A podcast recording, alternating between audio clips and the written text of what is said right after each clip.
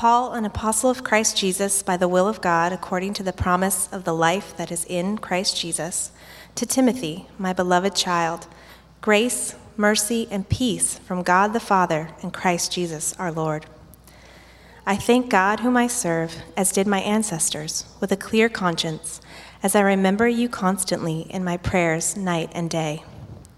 As I remember your tears, I long to see you, that I may, that I may be filled with joy.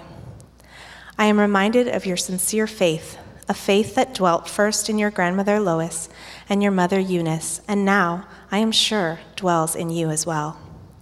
For this reason, I remind you to fan into flame the gift of God, which is in you through the laying on of my hands.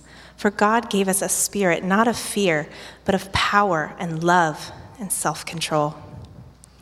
Therefore, do not be ashamed of the testimony about our Lord, nor of me, his prisoner, but share in suffering for the gospel by the power of God, who saved us and called us to a holy calling not because of our works, but because of his own purpose and grace, which he gave us in Christ Jesus before the ages began, and which now has been manifested through the appearing of our Savior, Christ Jesus, who abolished death and brought life and immortality to light through the gospel, for which I was appointed a preacher, an apostle, and teacher, which is why I suffer as I do.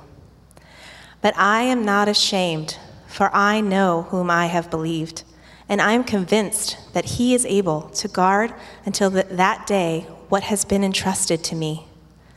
Follow the pattern of the sound words that you have heard from me in the faith and love that are in Christ Jesus. By the Holy Spirit who dwells within us, guard the good deposit entrusted to you. Hunter, come and join us. Hunter, if you've been doing Alpha, needs no introduction. Um, he, we actually have him here for his comedic value. And again, especially if you've been doing Alpha, you know that he starts every, sesh, every week with a joke that is, I, I, I laugh every time. Life changing. It is life changing. And um, let's just check that your mic's on. and um, let me see. Now? Excuse me. Yeah, this is, we're friends. You do. Yeah, I'm going to let you put this back. Already, I'm having a blast. There you are. You're on. on now? It is on now. Hey. Um, but Hunter's a dear friend of mine, and he preached uh, just after East, in the summer. And uh, I'd love you to just, you know, pay attention. And the reason why the Lord has put it on my heart for, to have him speak is because he's a good friend. And sometimes we need to hear from good friends. So um, that's how he's coming to you today. And let's pray for him. Lord, thank you for Hunter. Thank you for the scholar that he is and for the man that he is. We ask you to bless him, put power on his message, and give us ears to hear. In Jesus' name, amen. Amen. Thanks, Dave. Uh, so, for those I haven't met, my name's Hunter. Uh, I'm married to Mary Beth. I have five children. Uh, I'm not a real preacher, so I'm going to do my best. Uh, and and I, I, like to start uh, with a bit of confession. Um, you know, I, I, listened to JD's message last week about authenticity, and, and it struck me that this church is not sanitary, uh, but it's safe. And so uh, I'm going to start just by telling you all I've had a genuinely terrible week.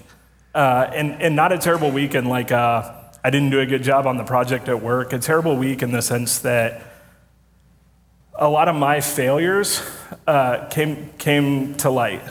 And, and, uh, and a lot of my failures came to light in a way that they affect those around me. And that's some of the most painful experiences for me. Uh, and it got to the point where I called Dave Tuesday morning and I said, I, I don't think I'm sort of qualified to stand up this week. Uh, I, don't think I'm the guy that should be preaching. Uh, and Dave, because I love him, said, I think that's exactly why you're supposed to be preaching. Uh, and so I tell you, I think sometimes there's an impression that folks who stand up here have things figured out. Uh, I'll tell you on this one, I don't. Uh, I'm in it with y'all. I'm trying to learn. Uh, and this very much comes from a place of my own need, not a place of my own strength. Uh, and it's just where I am. And so my, my prayer this morning is that, is that the, the Lord's power would be made perfect in my weakness. Uh, and so I want to, want to zone in on one verse this morning 2 Timothy 1 7. Uh, For the Lord did not give us a spirit of fear, but one of power and love and self control. The NIV says it a little bit differently. It says, For the spirit God gave us does not make us timid, but, makes, but gives us power and love and a sound mind. So we're just going to do one verse. Uh, we might even not, we, we might just only have one word. Uh, we might only focus on that word power. Uh, but I was trained as a lawyer, so it, it, may take 15 minutes to explain this one word. Uh, so, so this verse is special to me because this was actually the first verse I ever memorized. Uh, I, went, I walked into a Young Life campaigners meeting when I was 14, and uh, there's this room full of high schoolers, and, and I wasn't very mature, and so I assumed the way that you impressed other people is uh, by being smarter and showing that off to them. And so I thought before the campaigners started, I would memorize the verse we were going to study. Uh, it turned out nobody in that room was nearly as impressed with me as I thought they ought to have been. Uh, but I'm very thankful that this verse has stuck with me. Uh, so I memorized 2 Timothy 1 7 when I was 14 years old, uh, and I've known it since then.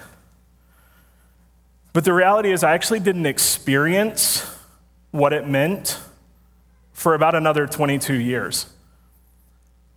And I think that's a kind of a sum, summation of my life.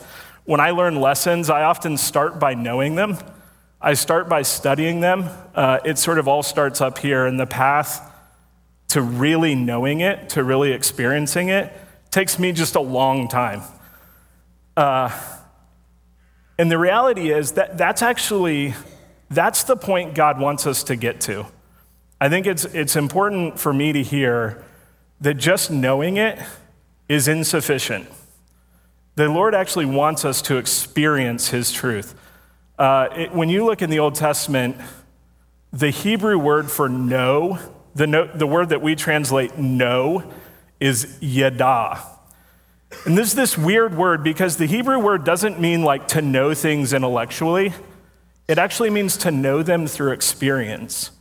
And you see this when you look at the scriptures, right? You read Exodus, and God keeps saying, I'm going to do this thing so that you will know that I'm God right? Over and over and over again. He says, I'm going to do this thing. I'm going to provide you manna so that you will know that I am God.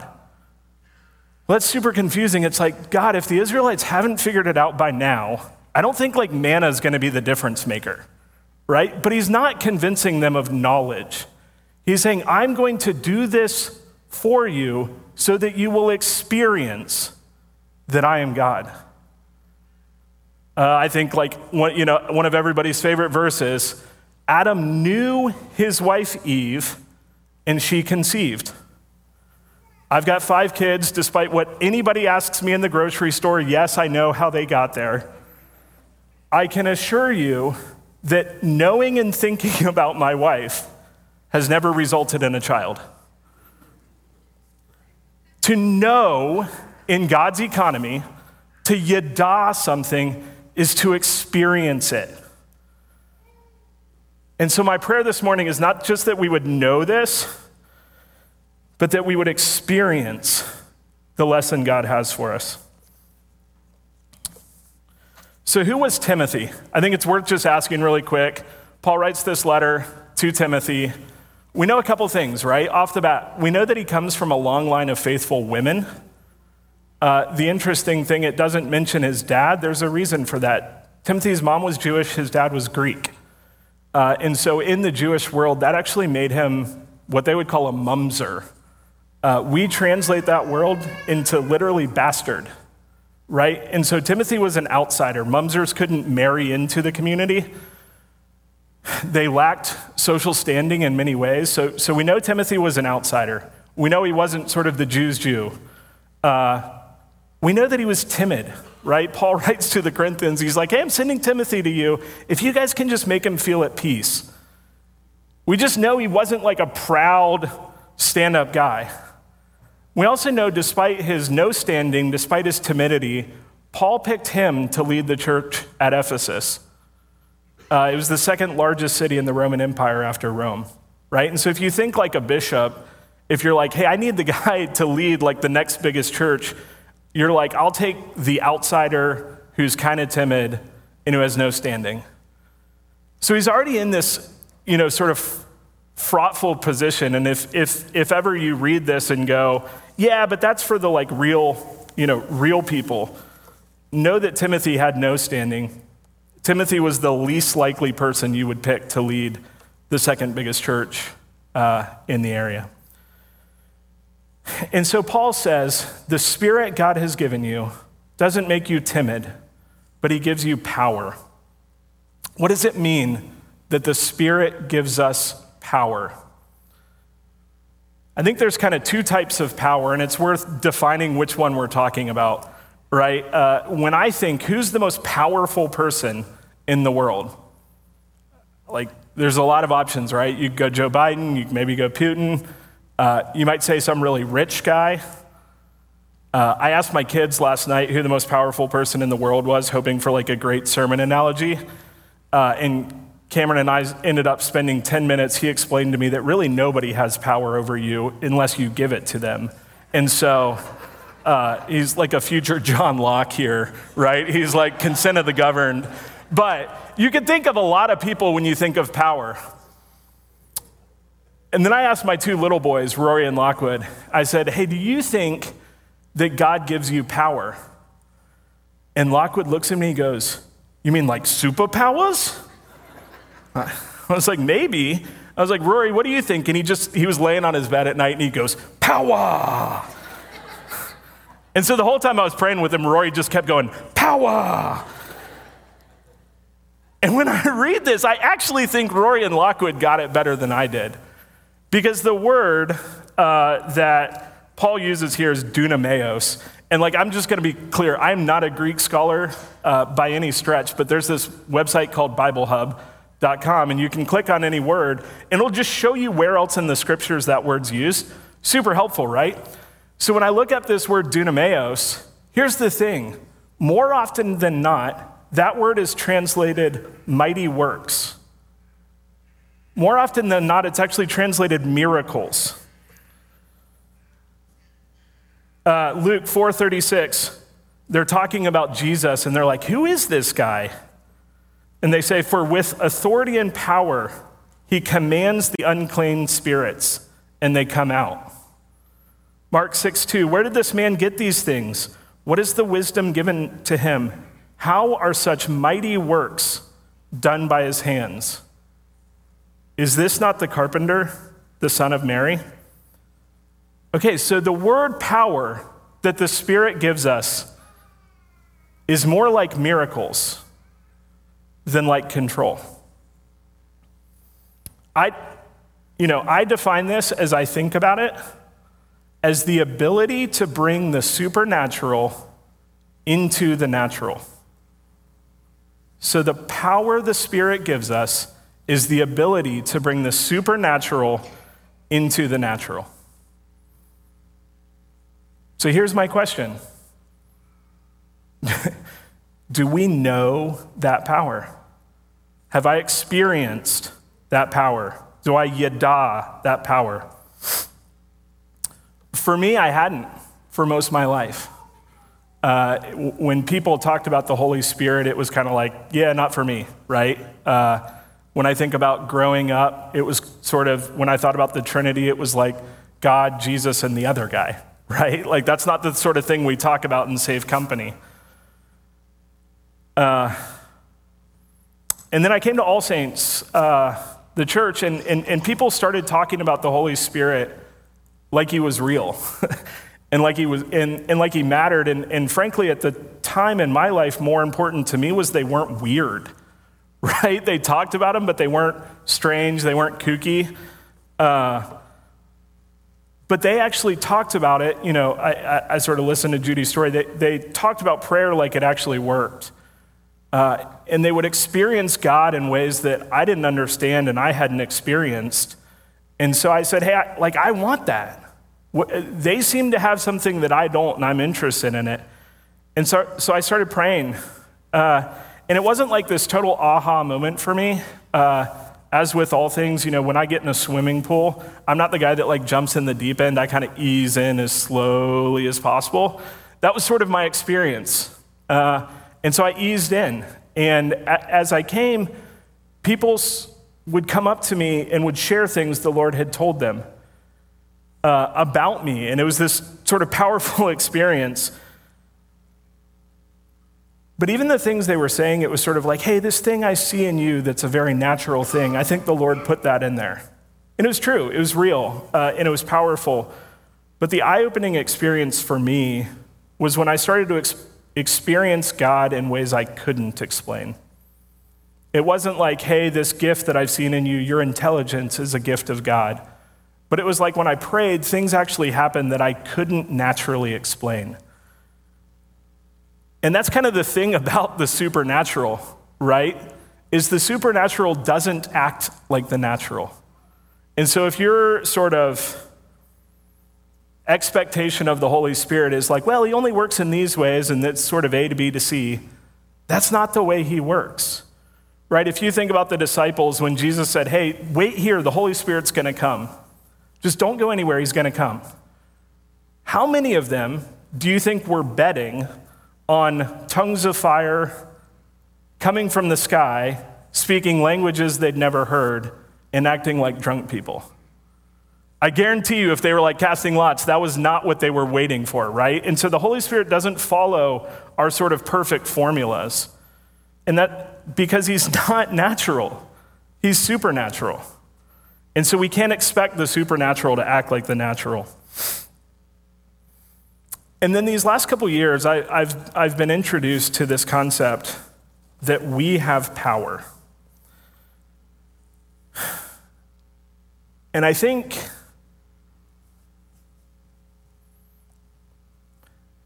I think there's a way in which I got that, right? I said, hey, I, I can pray and God will exert his power on my behalf.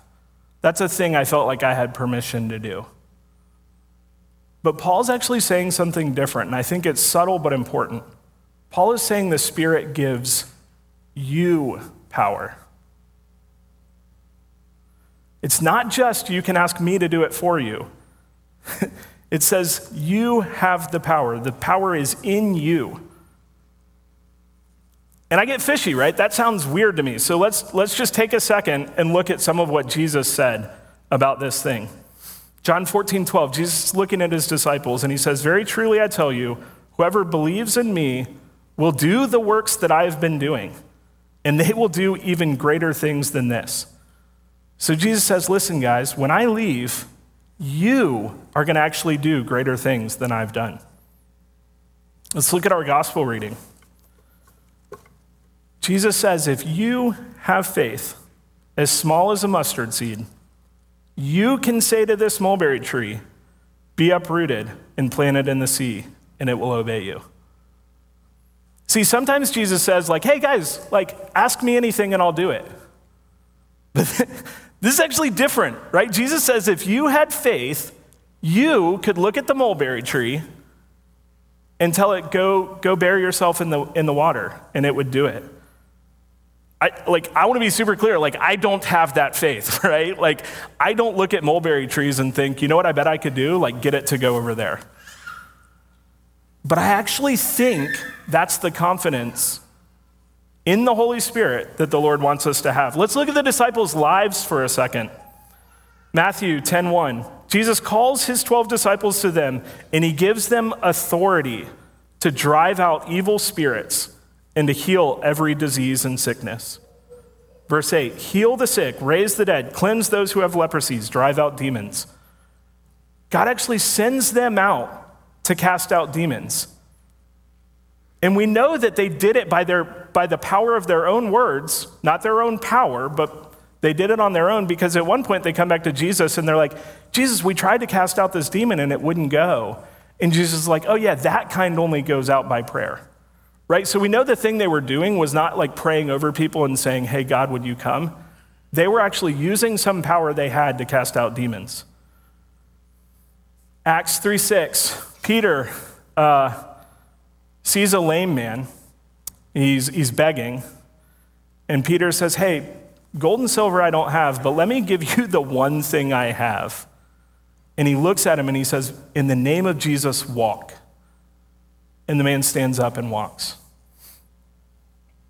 Paul says, My message and my preaching were not with wise and persuasive words, but with a, dem- with a demonstration of the Spirit's power. So I read all these things, and I genuinely have to ask myself if I have everything they had, why am I not doing what they did?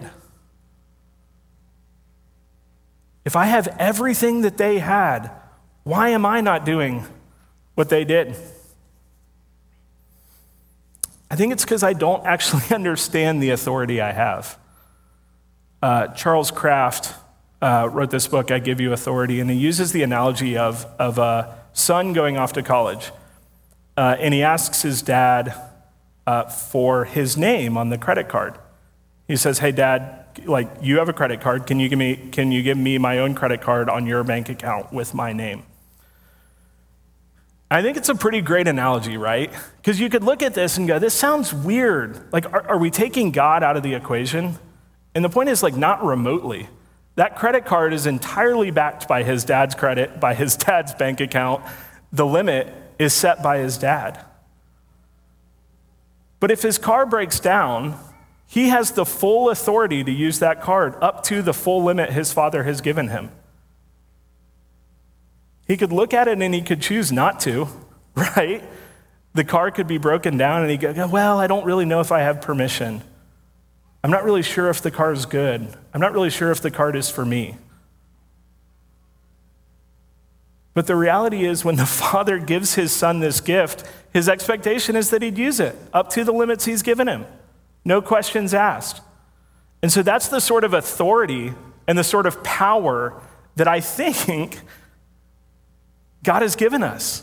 It's not that the power comes or starts with us, and it's not for our sake, right? But I do think it's there, and I do think the Lord wants us to use it. so I've debated telling this story, and then the, the Bible verse is like, don't be ashamed of, of the testimony. Uh, and so I got to tell this story.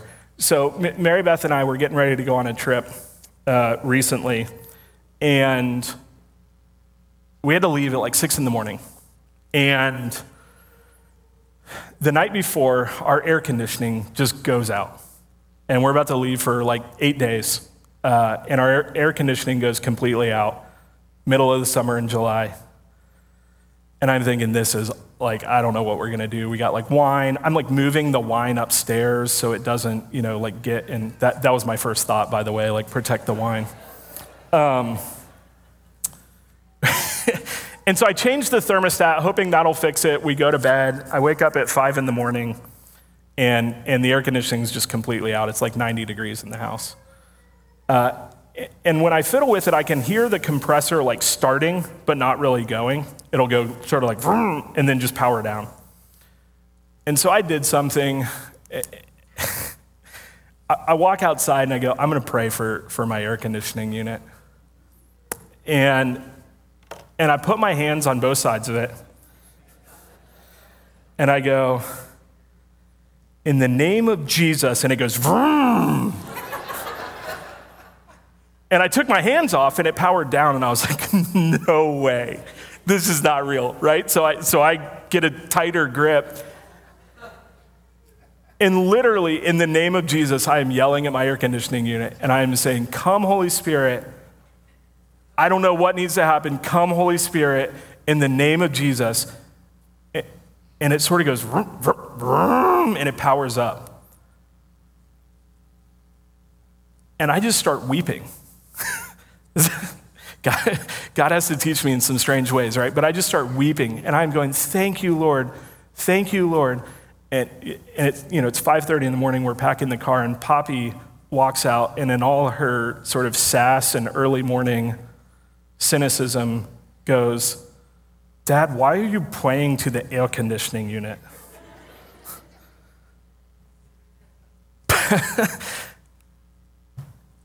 I don't know, right? I don't know. And I'm not saying that I, I have since, I was like, maybe I got a thing. And so my car, the check engine light was on and I prayed over it, nothing, right? And so it's not like a, it's not like a trick I now have. Uh, but I think the Lord wanted to convince me that I had the ability to bring the supernatural into the natural. And for one moment, as silly as it is, I kept, we have a girl living at our house. I kept texting her all weekend. I was like, is the AC still on? Like, did like how long does this last? Uh, and she was like, it's still there. I was texting Dave. I was like, like should, I, should I still get the maintenance man? It feels like maybe this is a reprieve. By the way, it still works. Uh, but I think the Lord needed to convince me for just one moment. I had faith to believe that the Lord cared about my air conditioning unit, that He cared about my trip to go see my grandfather, right? And I prayed, and I invited the Lord in, and I exerted the power I believed He'd given me. like, and the freaking thing works, right? It's crazy. Uh, and so I think there's an invitation, right? For me, it wasn't the first time, but it was such a solid milestone in my journey of it going from believing God gave me power to experiencing it.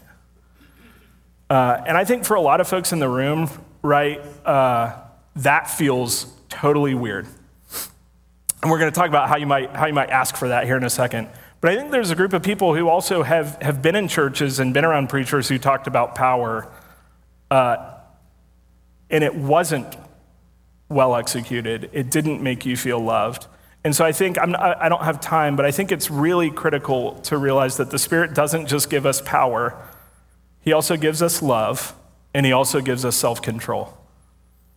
Right? Paul, Paul says, I could have all the gifts in the world, I could prophesy with the best of them, but if I don't have love, I'm just a resounding gong or a clanging cymbal. And so I think it's important for us to hear that it's not for us just to wield as we feel like it right? It's got to be balanced with love. It's got to be for the sake of others and for the sake of God's glory.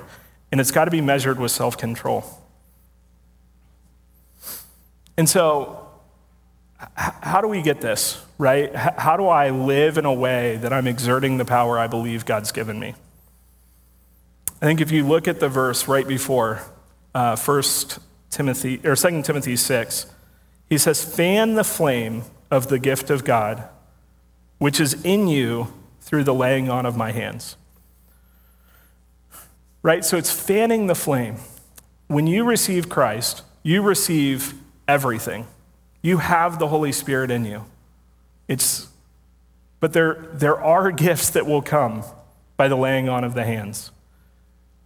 And then it's upon us to fan the flame, right? You actually, you can have all of the Holy Spirit and not be blowing on that pilot light, not be blowing on those embers and raising the flame. And so, in, in reality, this is an invitation. It's not like a conviction, right? It's not like you, you haven't been doing it right. But it's an invitation that there's more. And that God's power wants to enter the world, and He wants it to enter the world through you and me. And so we have a couple weeks coming up. Uh, Emmy Wilson is coming uh, for the next two weeks to be with us. And then uh, we have a retreat at All Saints Dallas, uh, a one day retreat, like a Holy Spirit retreat, where we're just going to talk about who's the Holy Spirit, what does he do, and how can I be filled. If this feels like radically foreign or potentially scary, uh, I, I, would encourage you guys to, to come to that. Uh, that for me was when I first opened sort of my heart to being willing to experience God in ways that were truly outside the natural, that were outside my formulas and my cadences and my expectations. And so that's sort of my prayer today is that we would fan the flame of the gift that, is God, that God has given us, and that we would know that God has given us His Spirit, uh, who does not make us timid, but gives us power and love and self control. Amen.